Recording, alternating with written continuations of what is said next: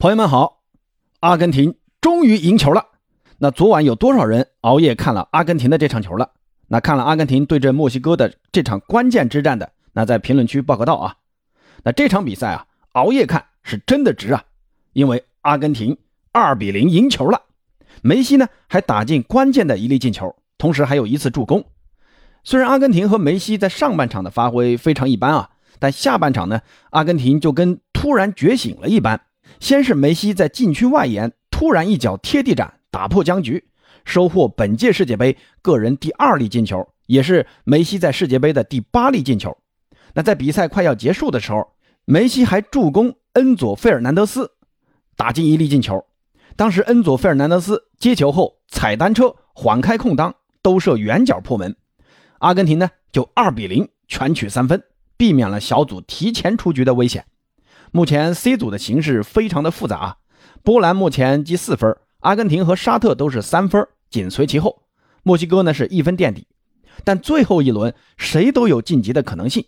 而阿根廷最后一战的对手则是拥有莱万的波兰队，唯有胜利才能确保阿根廷的出线名额。那昨天的比赛呢，莱万同样贡献一球一助，帮助波兰同样二比零战胜了沙特。那 C 组的晋级形势虽然复杂啊。但 D 组却已经有一支球队率先出现了，那就是打破冠军魔咒的法国队。法国队昨天二比一战胜了苦主丹麦队，而另一场突尼斯则是零比一不敌澳大利亚队。虽然澳大利亚不是亚洲国家啊，但他们却是从亚洲区出来的球队。那澳大利亚的获胜也是本届世界杯亚洲球队的第三次胜利。那今天咱们就来简单复盘一下昨天的这四场比赛。最后呢，咱们再简单前瞻一下今晚的四场比赛。那咱们按照比赛时间的先后啊，先来看一看突尼斯对阵澳大利亚的这场比赛。上半场二十三分钟，澳大利亚人就通过一次头球传中破门取得领先。其实这个进球呢有很大的偶然性，古德温的传中呢是打在了突尼斯后卫的身上弹了一下，然后呢改变轨迹被杜克头球后蹭破门的。那。突尼斯的守门员也是没有办法啊。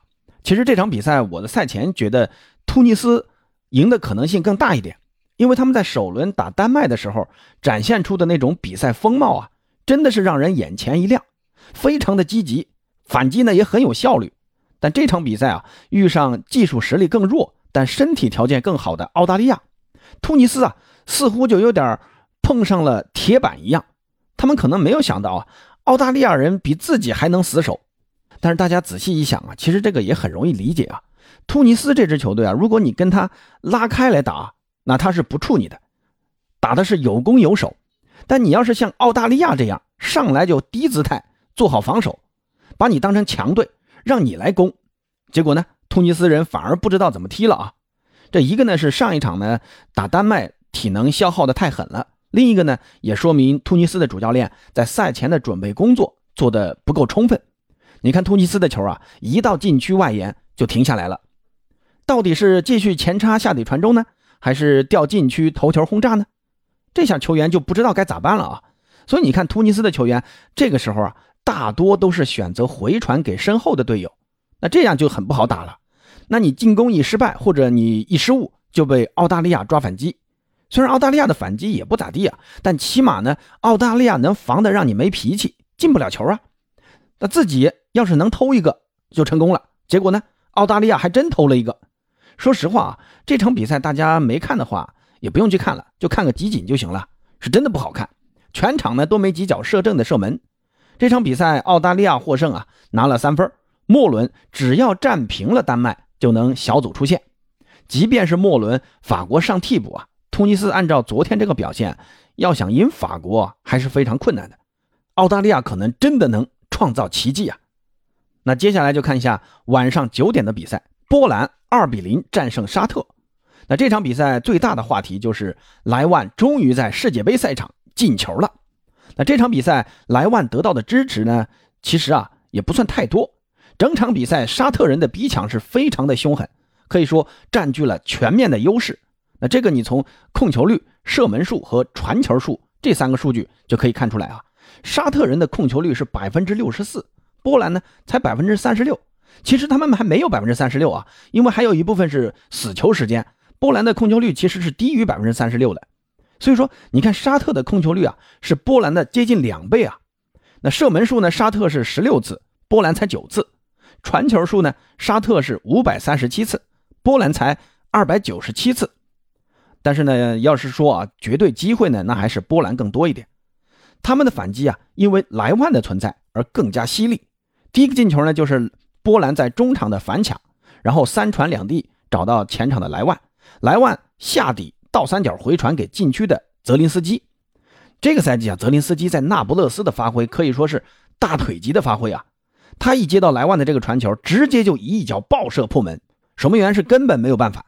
不过呢，沙特人很快在上半场补时阶段获得了一次点球机会。这里呢就要夸奖一下啊，波兰门将什琴斯尼贡献了两连神扑，力保波兰的大门不失。那整场比赛，沙特球员的比赛态度啊。那都是非常正面、非常积极的，通过这种积极的拼抢来寻找机会，就跟首场比赛打阿根廷那样。但是呢，在比赛快结束的第八十二分钟，他们久攻不下，似乎呢也有点心烦气躁。终于在后场玩火，马尔基的随意传球被莱万抓住机会截断之后，单刀推射破门。那斩获了个人世界杯的首粒进球之后呢，莱万也是趴在草地上啊，大哭了一场。当时可能也是怕摄像机抓住他情绪失控的画面啊，莱万呢是把头啊把脸埋在那个草地里，我当时看了啊，应该哭了差不多有一分多钟啊。那起来之后呢，他也是抹了一把脸啊，然后向看台鼓掌表示感谢。其实呢，莱万本场比赛有很大机会上演帽子戏法的。第六十五分钟呢，莱万就有一次打门是击中了立柱偏出了。第九十分钟，莱万还有一次单刀，但是他的挑射太轻了。被门将扑出去了，很可惜啊，没有迎来自己世界杯的首个帽子戏法。那下一场就是对阵阿根廷的关键之战，莱万的进球账户打开将是波兰人最大的倚仗。同时呢，也很期待莱万和梅西之间的强强对话。那接下来咱们再来看看法国对阵丹麦的比赛。这场比赛啊，赛前很多人其实啊是更看好丹麦的，因为丹麦在最近的几次相互交手中呢，都是胜利的一方。但这场比赛，法国队最终二比一赢下了丹麦。那简单总结一下法国队赢球的原因啊，首先呢，我觉得是德尚的战术安排非常的到位。他呢吸取了此前跟丹麦交手时的教训，不再主动出击，而是放低姿态，也不跟你玩什么高位逼抢，就是做好落位防守，把中场的球权呢交给丹麦，让你来攻，然后等你进攻结束或者失误。那再通过两侧的姆巴佩和登贝莱这两大速度型边锋寻找快速反击的机会。其实这个策略啊，我真的是要竖大拇指啊！丹麦人的优势啊，那才是防守反击。结果被法国人有样学样，以卫冕冠军的身份来跟你玩这一套，把丹麦人给整不会了啊！那埃里克森的这种长传的优势也就没有机会发挥，因为这种优势啊，只能在快速反击时啊，你的长传准的这个优势才能发挥最大的作用。而丹麦球员呢，又不是那种会玩短传渗透的主，这样呢，自然而然就落入了法国人的圈套。你要知道啊，法国队可是有姆巴佩这种大杀器的存在的，他的两粒进球打得都非常漂亮。有的时候啊，咱们说巨星啊，跟一般的球星的区别，那就在于你把握机会的能力上。姆巴佩的那两次射门其实都不算特别好的机会啊。第一个球呢是特奥的倒三角回传。姆巴佩几乎是原地射门，那这个难度啊，其实还是蛮大的，因为呢，当时的传球距离很短，需要你快速的做出反应，很有可能啊，一不小心就打歪了，或者接不到这个传球。而且呢，姆巴佩身前还有两个后卫的干扰，那最后姆巴佩还是打进了。那第二个球呢，是姆巴佩跑位能力的展现，格里兹曼的当时的那个传中啊，非常靠近门将，姆巴佩要是再晚一点，那就被小舒梅切尔给抱走了。但姆巴佩还是抢在门将之前，用大腿啊把球撞进了球门。那当然呢，这个球很大的一个功劳要归结于格里兹曼。这场比赛呢，格里兹曼他的位置啊非常的灵活，多次回撤拦截，抢下球权，这样既减缓了丹麦的进攻势头，同时呢也能快速的由守转攻，在防守端很好的弥补了双中场的硬度，在进攻上呢，格子的传球又总能找到丹麦后防的漏洞。全场比赛送出三次关键传球，三次成功的传中，五次成功的长传，可以堪称法国队进攻的节拍器。那总结一下，就是法国队的胜利，一个是德尚的战术安排，一个呢就是姆巴佩和格列兹曼的出色发挥。其实啊，还有一点原因就是法国队的不急不躁。全场比赛，法国球员在场上的那种淡定啊，给我印象很深啊。你看登贝莱的这种积极的要球、前插，还有几次传中都非常的有威胁。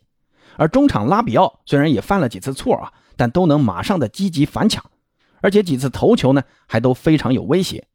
边后卫特奥虽然有过失误，险些呢被对手抓住啊打进一球，但他以往被人诟病的防守能力，在这场比赛也有了很大的进步。其实啊，这样一支能沉住气、稳住心的球队，才是一支真正的有冠军相的球队。有战术、有心气儿、有关键球员，那这样的法国队真的是有点恐怖啊！那还是希望阿根廷能拿下 C 组的小组第一。如果是小组第二的话，那八分之一决赛就要碰上法国啊，那这个就很难说了。那说到阿根廷，咱们最后再来看看阿根廷对阵墨西哥的关键之战。这场比赛对于双方来说都是非常关键的。阿根廷要是再输球啊，就提前告别本届世界杯了。这场比赛呢，斯卡洛尼做了多处改变，后防线是大变样，除了右中卫奥塔门迪没动以外，其他的三个位置全给动了。左边卫换上了阿库尼亚，左中卫把罗梅罗换成了大家期待的利桑德罗·马丁内斯，右边卫则是换成了蒙铁尔，而后腰呢换成了吉多·罗德里格斯，左前卫。换成了麦卡利斯特，那这两个位置啊，呃都没有什么大的意外啊。那这么大范围的人员变动，也看出主帅斯卡洛尼的决心有多大。但决心大归决心大啊，球员之间的这种配合生疏，以及关键球员的缺阵，还是极大的影响了阿根廷在上半场的发挥，尤其是反映在由守转攻时中场脱节这个老毛病啊。后卫的出球点除了找迪玛利亚，几乎就没有第二个点。梅西呢，因为被固定在前场，上半场也没有回撤的很深。斯卡罗尼是想让梅西待在最有威胁的位置啊，但这种安排就让阿根廷的进攻啊，很多都是依靠后场的长传来寻找机会。但这种进攻方式就很容易被球风粗野、身体强壮的墨西哥球员所针对。整个上半场可以说，阿根廷的进攻是打得支离破碎的，梅西和老塔罗甚至都没有几次触球的机会。关键就在于什么？关键就在于后腰极多，他的位置啊回撤了过深，过于想保护两名中卫的这种意图非常明显。而中场德保罗和麦卡利斯特两个人呢，有点被针对，独木难支。尤其是德保罗啊，上半场在我印象中啊，他就有五次丢失球权。那到了下半场，斯卡洛尼呢，在第六十分钟左右开始调整，尤其是恩佐和小蜘蛛阿尔瓦雷斯的上场，彻底改变了局势。先是梅西站了出来，迪玛利亚在右侧的横传找到梅西，当时梅西是正面面对球门，而且呢身边只有一名防守球员。随后就是梅西的那脚贴地斩破门，当时看的时候啊，真的，哎呀，我很激动啊，这球太关键了。说实话，那六十分钟我都不知道是怎么过来的，太紧张了。一个呢是这场比赛啊，阿根廷必须要赢；一个呢就是阿根廷这六十分钟踢的实在是太臭了。那好在球王梅西呀。能及时站出来，那进球之后啊，我也跟梅西一样高举双臂，在我家客厅也转起了圈 我相信所有阿根廷球迷看到这个进球时啊，都会有跟我同样的感受啊，太激动了。那领先之后，斯卡罗尼接连换下小麦和天使这两个进攻型球员，那换上了罗梅罗这名中卫，改打五后卫阵型。那这么一换啊，基本上就是要守了啊。当时还挺担心墨西哥的反击，因为一个球毕竟不保险嘛。这么早就开始守，呃，还是有一点点担心的。结果呢，第八十六分钟又是梅西回敲给恩佐，恩佐先是一个单车晃开对手，然后原地瞄了一会儿，直接兜射远角破门，二比零，稳了。那这下啊，我才放下心来。最后呢，阿根廷也守住了啊，没有再丢球。但纵观整场比赛啊，阿根廷虽然赢了，但问题还是很多啊。刚才提到的中场失控的问题该怎么解决？你打沙特，你打墨西哥，这两个所谓实力都不怎么强的对手，都接连出现中场失控的问题，这个你必须要早点找到解决办法。但你看一下替补席呢，谁能干这个活呢？能拿球、能组织的球员还真没有，除了迪巴拉啊。但你要是上迪巴拉，你又要牺牲中场的硬度为代价。那或者呢，就是梅西回撤。但现在你去改变战术，这个代价同样很大。说不定啊，恩佐可以成为那个选择。恩佐的攻防俱佳啊，这两场比赛已经得到了证明。下一场啊，我是支持恩佐来打这个后腰的。不知道大家觉得怎么样啊？其实这场比赛我还有个很大的感受，就是这支阿根廷队的精气神啊又回来了。上一场打沙特，下半场阿根廷感觉就没有什么呃战斗精神啊。那这一场呢，上半场被墨西哥那么狠的犯规啊，阿根廷队都给予积极的回应，没有退缩。下半场领先之后呢，也是各种积极的反抢回防，甚至我还看到梅西啊回到本方的角球区参与双人包夹。那这样的阿根廷才是大家期望看到的阿根廷。虽然这场比赛赢得艰难，但我呢还是相信梅西，还是相信斯卡洛尼，还是相信老马会保佑这支阿根廷。那现在夺冠这种话我是不敢奢望了啊，但是真心希望阿根廷能走得更远一点。最后呢，再简单前瞻一下今晚的四场比赛啊。日本和哥斯达黎加的比赛，以哥斯达黎加现在这种表现啊，估计很难挡住日本的冲击。比利时对阵摩洛哥这场比赛呢，那比利时对阵摩洛哥，因为摩洛哥的两条边路的进攻非常犀利啊，将对比利时的三中卫阵型有着极大的考验。而丁丁的发挥将决定比利时的进攻效率。我还是建议特罗萨德首发，不要让阿扎尔首发了。中锋呢，巴舒亚伊最好也是去打替补。虽然上一场他进了一个球啊，但他浪费的机会太多了，状态很差啊。我觉得应该给年轻的多库一些机会。那第三场呢，就是克罗地亚对阵加拿大。